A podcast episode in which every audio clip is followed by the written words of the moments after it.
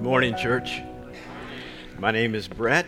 I happen to be the overseer of our congregations here in the Washington area, and we are glad to have you today, especially our guests. Welcome. Thank you for making us your church home for an hour today. We're going to talk today about restoration and what it means for us as a people to take things that are broken, put them back together, fix things that don't work very well to be an example to our society about what God thinks about the world. Because he has not changed his plan from the beginning. His plan from the beginning was to give man this planet and to allow man then to steward it well after the image of God, to care for it, to be in a place where he could present anything that he did on the, on the earth to God and say, How is that? This is an offering to you of what I've done. Unfortunately, man didn't do very well. He wound up disobeying God and serving another master. As a result, the Lord has been trying to get back to that pattern that was marred by Adam and Eve.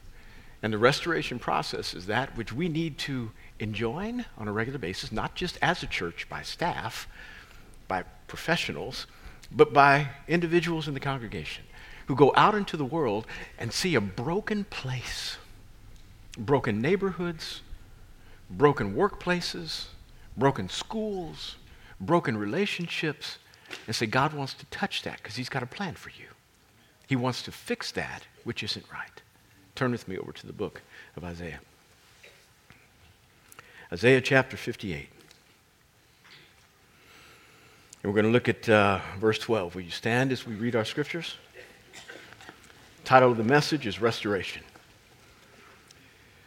These from among you, verse 12, Isaiah 58 will rebuild ancient ruins. You will raise up age old foundations, and you will be called repairers of the breach, the restorer of streets in which to dwell. Lord, help us as we study and help us to live, look, and love more like Jesus today than we did yesterday in Jesus' name. Everybody say amen. amen. You may be seated. Isaiah is one of the most prominent prophets in the Old Testament. This is a man who had the privilege of talking about who Jesus would be before Jesus came more than any other prophet. What he would do, how he would come, his birth, his death, how he would suffer, how he would minister, what he would say. I'm the one who is called to bring good news to the poor, to set the captives free, to open blind eyes, and to, li- to deliver those into the favorable year of the Lord. He would be bruised for our transgressions, crushed for our iniquities. The chastisement of our peace would be on him. The virgin will be with child. All that is found in the book of Isaiah. And here, he's dealing with the people who have some, some issues with God not regarding their sacrifice. They think they've done the religious thing that ought to, ought to have a response from God that goes like this Well done! I'm so impressed. They fasted. Now, most people would say going to church is a pretty good sacrifice. If you offer to God, that's even better. Give some money. And if you serve by going with Grace Loves and, and touching the community in significant ways by distributing goods and delivering the gospel, boy, you are, you are way up there. If you give up food for a day, you qualify for sainthood. This is the way most people think. Most of y'all have never fasted before. And when, when the idea comes up, because we fast as a church at least 12 days a year, 11. Five at the beginning of the year with the Every Nation World, three before Easter, and then three during our anniversary month in September. We hope that it's a prompt, a primer to get you to do this on a regular basis because fasting is that which says to God, it's not a hunger strike. We're not saying, God, I'm not going to eat until you move. It's not it. It's presenting ourselves to God saying, I need you more than my necessary food. I'm at a place where I can't fix whatever is wrong. I, I can't, my, my efforts just aren't good enough. And so, and sometimes what's wrong is you. I can't fix me like I need to fix me. And so, Lord, please do something. And I, am showing you that I'm so desperate that I'm willing to, to forego that which I need to get that which I can't live without. Fast. And what happens is this somehow your soul gets, gets recalibrated to where you are now more sensitive to the things of the Spirit than you were before, rather than tr- trying to figure out how your flesh can be fed. And you hear God better. You put yourself in a position to receive from Him more easily. The people have fasted here in Isaiah 58, but they fasted in the wrong way. In fact, they say, Why have you fasted? Why, why have we fasted and you not seen? Why haven't you noticed our sacrifice? Well, all throughout the book of Isaiah, this is the posture of the people of Israel. In the first chapter, God tells them this stop coming to church and offering. Now, when God says that, you know He's not happy with the people because He's prescribed for them to come to church and offer. But He says the way you do it is all wrong. You're trying to figure out how in the world you can impress me on Sunday but, but, but, but Monday through Saturday, there is no compliance. You drive hard your workers, you're mean to your wife, you're horrible to your kids, you, you gossip, you, you, you, are mean, you, you backstab your friends, but you think somehow by going to church it's going to fix everything you did for the last six days. Stop it. Stop being religious and figure out how to be right. That's the problem with the people in Isaiah's day. They were going through the motions thinking that somehow the religion could replace the relationship. Now, I realize that there's a lot of people out there that say, no, Christianity is not about religion. It is. It's just not about religion only. Religion is that which is a form that allows you to stimulate your relationship. The reason you have form is so that you can understand how you should have your relationship work best. Now, if religion ever replaces your relationship, that's a problem. Relationship needs help because you need help. You're not good enough just to do it on the fly. You're not skilled enough. You're not knowledgeable enough. You're not any enough. I'm not. And so God says, let me set up some things that help you understand how relationship ought to go best by putting some forms in place that remind you of what you ought to do in this environment. The problem is, once you get involved in religion, you think you're doing it so well that it replaces your relationship. And that's where it's dangerous in Christianity. The people of Israel were doing that. If I just show up, I'm good. I don't have to worry about what I do with my friends, how I talk about folk, how I feed folk, how I don't feed folk, how I treat my workers. How, I don't know. Just show up. And here, the people are saying, Why have we fasted and you not seen? And God says, Is fasting just about humbling yourself on a day? It's not about that. It's about giving yourself to the poor. He's talking about what they needed to do before and even sometimes during their fast. This isn't a message about fasting, but I'm laying the groundwork to let you know what happens as a result of people who fast properly. Because when they do fast properly, God says, This is the kind of fast I've chosen in the prior verses. For one, to give themselves to the poor, to care for people who are in need, to clothe those who are naked, to feed the hungry. And if you do it right, and it doesn't mean that when you fast you have to do these things, it means that your fasted life allows you to do these things even when you're not fasting. When you do these things, your light will break out like the dawn. Your healing will come quickly. Your recovery will come in a hurry. Your, the, the, darkness will be like the noonday. God will appear to you in relationship like you've never seen before, and you will become those who rebuild ancient ruins. You'll raise up age old foundations. You'll restore the breach, repair it, and restore the streets in which to dwell. This passage was taken from the foundation of how people are to approach God properly. And if they do, then they become people who can fix stuff that's broken. When we talk about rebuilding ancient ruins, wow. Aren't we called to take stuff we know to be true and then construct something that allows people to understand how it's been broken and then what it's supposed to look like? Rebuilding ancient ruins. Now, we think that Isaiah here was talking about something that he saw in the Spirit because he prophesied from 740 BC to 680 BC. He, he, he was a prophet under four kings. And these four kings were pretty good. Not all of them great, but most of them pretty good. Uzziah, Jotham, Ahaz, and Hezekiah. Hezekiah and Uzziah were the best. Jotham and Ahaz, okay, Ahaz not too good. Jotham, okay. But the bookends were really good. But even with good kings, they had, they had challenging people. So Uzziah reigned longer than any other king other than Manasseh. And I don't know why Manasseh reigned long because he was really bad. But Uzziah reigned long. And but Uzziah was a good king. Much of Isaiah's prophecy regarding the people not being right is during Uzziah's reign. You're just scratching your head. You mean you can have good leadership and not good followers? No, oh, that's not a reference to me. Not a reference to me. Let me say it this way you deserve better than me. You deserve better. I realize what I'm not. I'm just letting you know that in this passage, Isaiah was trying to figure out how to get the people right, not just the king.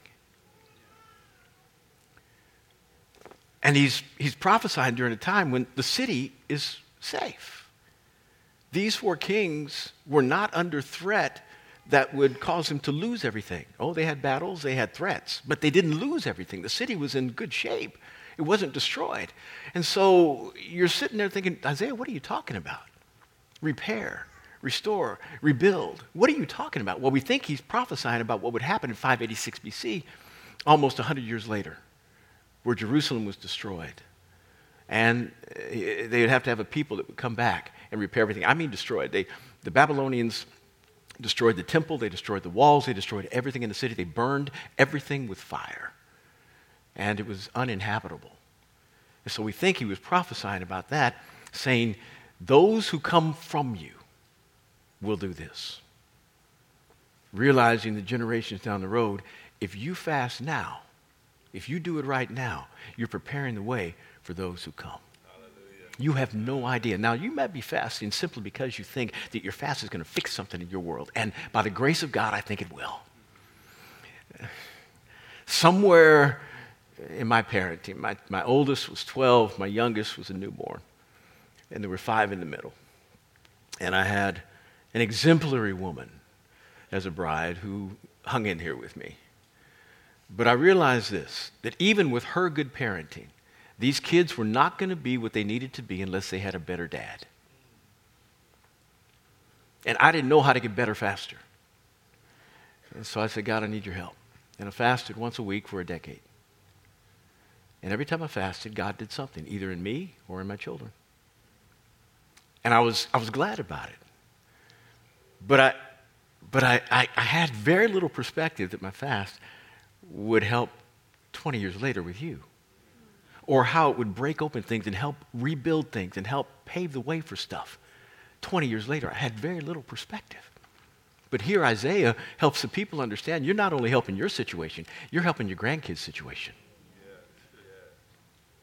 Those who come from among you will do this. You may not need it, but they will.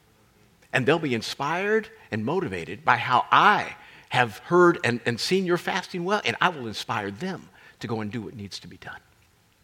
Four areas here that Isaiah talks about. One, taking the ruins. And, and again, Jerusalem, if he's prophesying about Jerusalem, Jerusalem had many ruins. You could probably list a hundred things that needed to be fixed. But I'm going to concentrate on two under each point. You'll be the ones that rebuild ancient ruins. And the two things that I think are most important for us are the family and the church.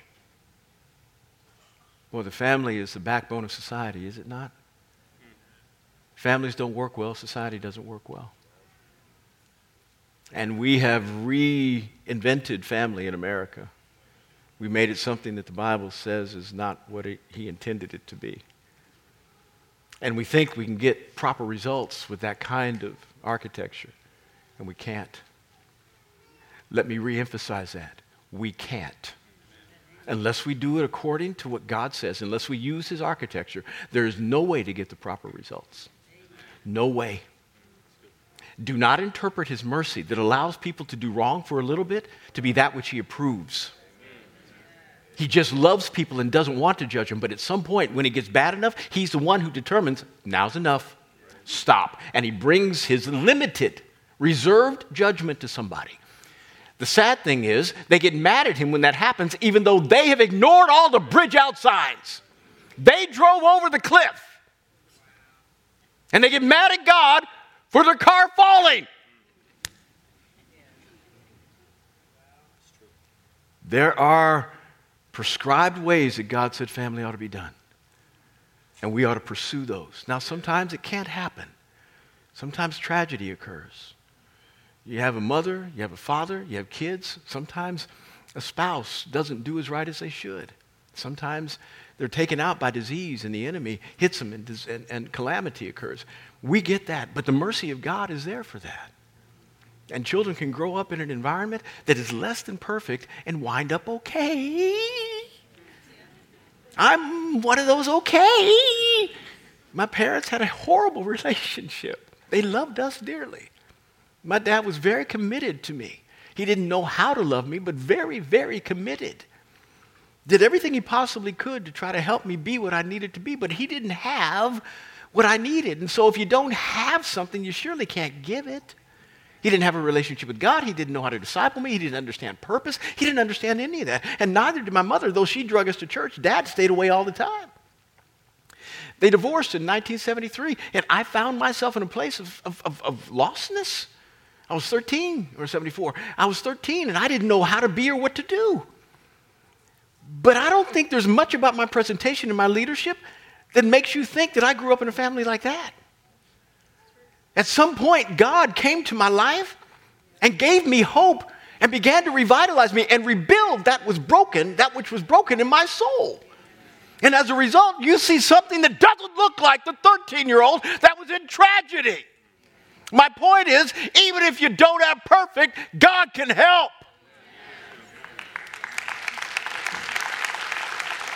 But simply because perfect doesn't exist as often as it should, doesn't mean we need to abandon it. We need to stay with the pattern and hold on to it and do our best to, to revive that which is dead in a relationship and fix that which is broken. And don't take offense to be that which says, I'm done. Because you break much more than already has been broken. You who are struggling in your relationship with marriage, I'm begging you, come to our marriage classes. Pastor AJ, yes. Pastor JC, yes. Come and let God begin to restore that which has been broken. You can find help. You who are youth dealing with parents that can't figure it out, find, find Grant. Find our, our, our lift group. Find some people who can help you through the process of getting perspective of you being the one who can intercede and seeing your family come back together. Family is really important, super important. Secondly, the church. We work really hard at trying to produce something that looks like New Testament reality. Making disciples, making sure that the church is built on, on the proper foundations of Scripture. Uh, raising up leaders, trying to do things like Jesus did it. No, we're not perfect. Yes, we have a whole lot of issues. You stay around long enough, you will see all of our warts. You get close enough, you'll, you'll, you'll, you'll feel, our, you'll smell our bad breath. You'll say, oh, I didn't know that. Man, when we, when we understand that which is not as it should be, though we do, we do try to repent, we change, we say, you know what, you're right, that needs to be fixed. We'll, we'll do better there. We do our best to do our best by the grace of God to present to you something that looks like Bible. Rebuilding the church allows for families to come in and realize here is a safe place. Now, may I, may I define safe? For most people, I, I realize safe means nobody's going to bother me. That's not us. It's not. You are here to be bothered. Otherwise, you wouldn't come listening to me. That's all I do is upset you. Step on your toes constantly, tell you that you're not as right as you should be, encourage you about what it means to get right, let you know the Holy Spirit is there to empower you and strengthen you. Our flaws are those which need to be repaired. And people coming into the church can't find perfection. That's not there. And by the way, if you're looking for the perfect church, I hope you find it. I really do. Just don't join it because you'll mess it up.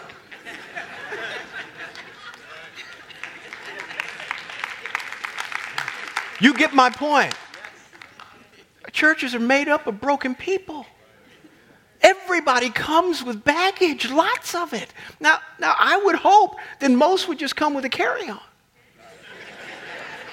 But that's not the case. I mean, when people come to our church, you hear this beep, beep, beep, beep.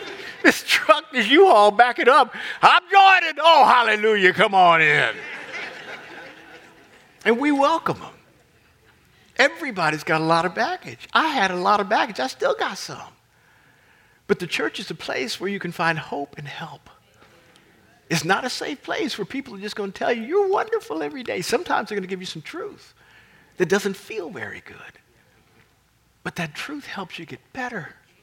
So it's a safe place for you to feel what redemption is, how to apply it to your life, how to take truth and make it something that allows you to get better every day. That's what we're about.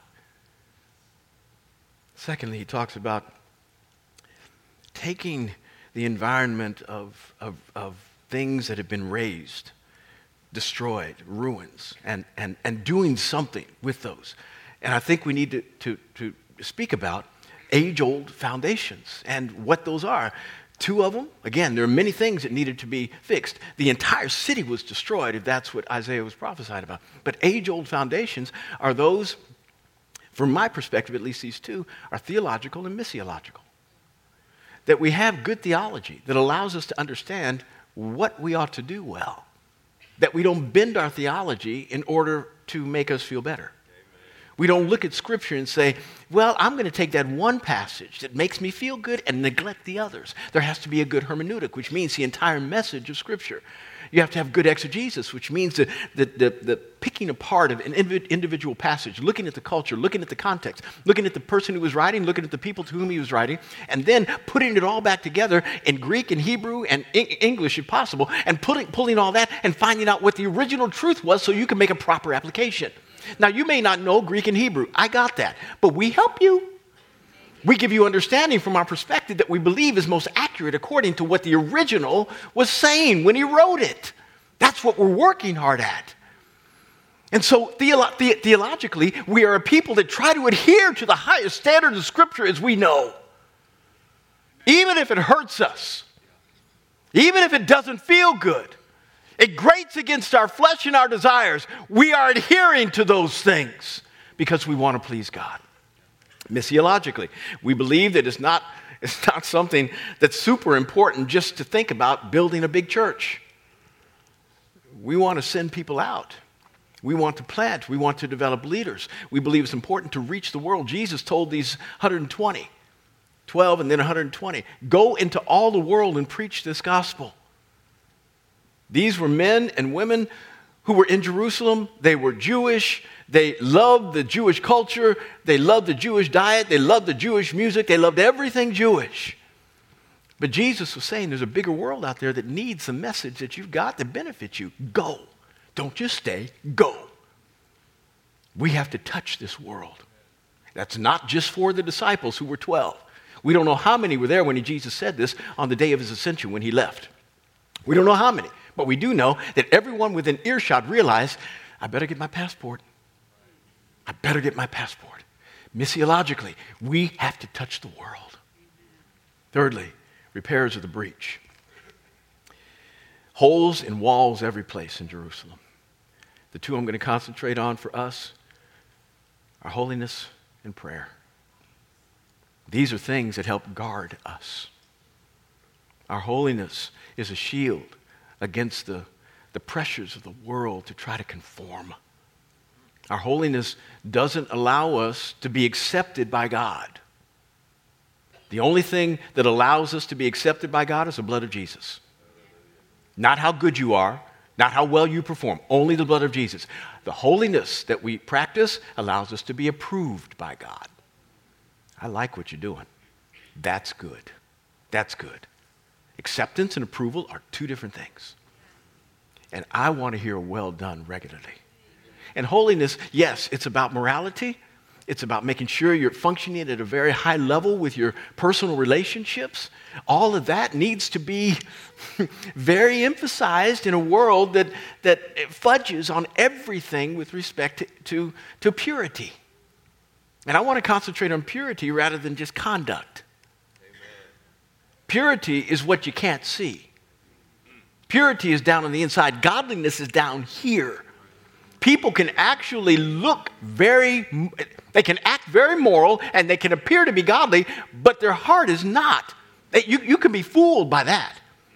And this is why uh, Peter says, to your faith, in 2 Peter 1 5 through 10, to your faith add moral excellence. Good. To your moral excellence, knowledge. Read your Bible every day. To your, to your, to your, to your uh, knowledge, add self control. Say no. To your self control, add perseverance. Say no a long time. to your perseverance, add godliness. He said moral excellence before. Moral excellence is what people can see, godliness is here. It drives your moral excellence. That's what holiness is. We need that in the church today. Living life at the highest level. Secondly, prayer. Boy, we need to pray. We need to talk to God and we need to listen to God. I'm going to switch those. We need to listen to God and then talk to God. Um, most, most people relegate their prayer life to that which is all that they think they need. There's no fellowship. It's not a, it's not a relationship that you're developing. It's basically an Amazon gift store. You're just putting in your order and hope it gets delivered in a couple of days. That's not the way we need to treat God. God is, He's the God of the universe, and He's really He's really not interested in your orders. He's not going according to your plan, not going according to mine. He hadn't done things that I wanted ever. I've always had to comply. Okay, you don't want to do it that way, I'm with you. Rather than, ask, and I've asked many times, more times than I, I want to admit, would you please co sign this for me? Get on my plan, please. Get on my plan. No. And I wind up signing the thing myself. wishing I hadn't a year later. Oh, why did I do that? Asking God to get on your plan is not a very good idea. He's got a plan for you. You need to get on His. And we're not talking about sin, we're just talking about things that are good but not God. Finding the place in our prayer life that allows us to communicate with Him where He is downloading information to us rather than us uploading information to Him like he doesn't know, like he doesn't know. He knows what you're going to say before you ask. He's not looking for information when you're talking to him. And by the way, you are not that good a company anyway. He is tolerating us regularly. So we need to get before him and say, Lord, I know I don't know what I, need to say. I don't know. I, I don't know how I need to ask. But I pray that your scriptures are going to inspire me. Help me. Prayer is a guard for you. It is a shield, if you do it well, that allows you to repair things so that things don't get through the walls. Lastly, the restorer of streets in which to dwell. We need to figure out how we can get egress and ingress regularly. People going out. And this is why we plant churches, because we believe there's, there's a doorway out that sends people to the community in order for them to reach people that they couldn't reach in here. So today we're having our fourth pop up service with our Ward 2 plant. Pastor June and Sarah O are out there doing it right now. They started at 9:30. And they're doing a fabulous job at our 2230 House for the Nations over Massachusetts Avenue. It's not made for a church building, but it's working. And they get between 80 and 100 people in there every Sunday. They do it. And they will start really cool. They will start the regular services in October, and they're going to start with two in that building. Pretty amazing.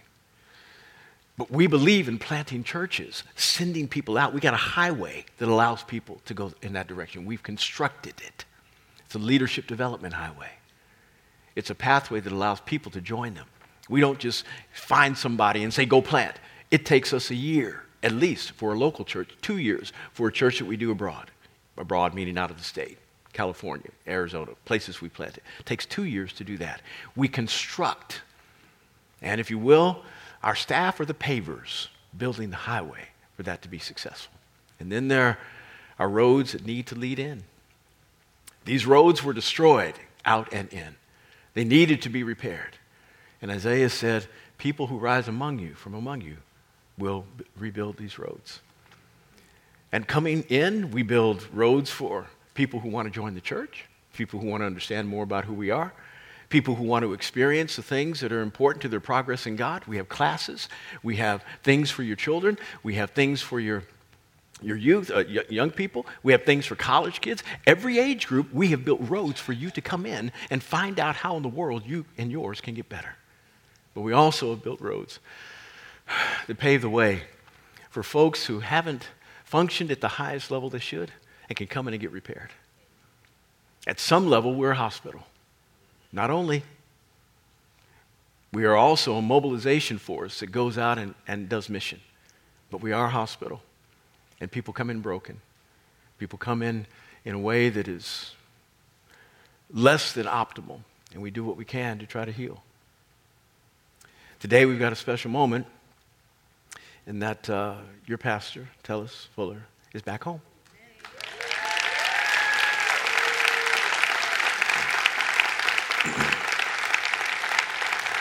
For the last approximately seven months, we have, re- we have built and rebuilt a pathway for him to return. Your leadership team in this church has done a fabulous job. The oversight team, the pastors of this house, Pastor AJ, Sean, Tiffany, all Miata, all the people who have worked hard over these past seven months to keep this church going as it should and to build a pathway for him to come home, you'd be really proud of him because everything, again, everything about God is about restoration. And although some restoration processes are more acute and public than others, every one of y'all blow it. At some point in this next 24, you will have needed to ask God or somebody else for forgiveness. If you haven't, it's because you didn't know you needed to.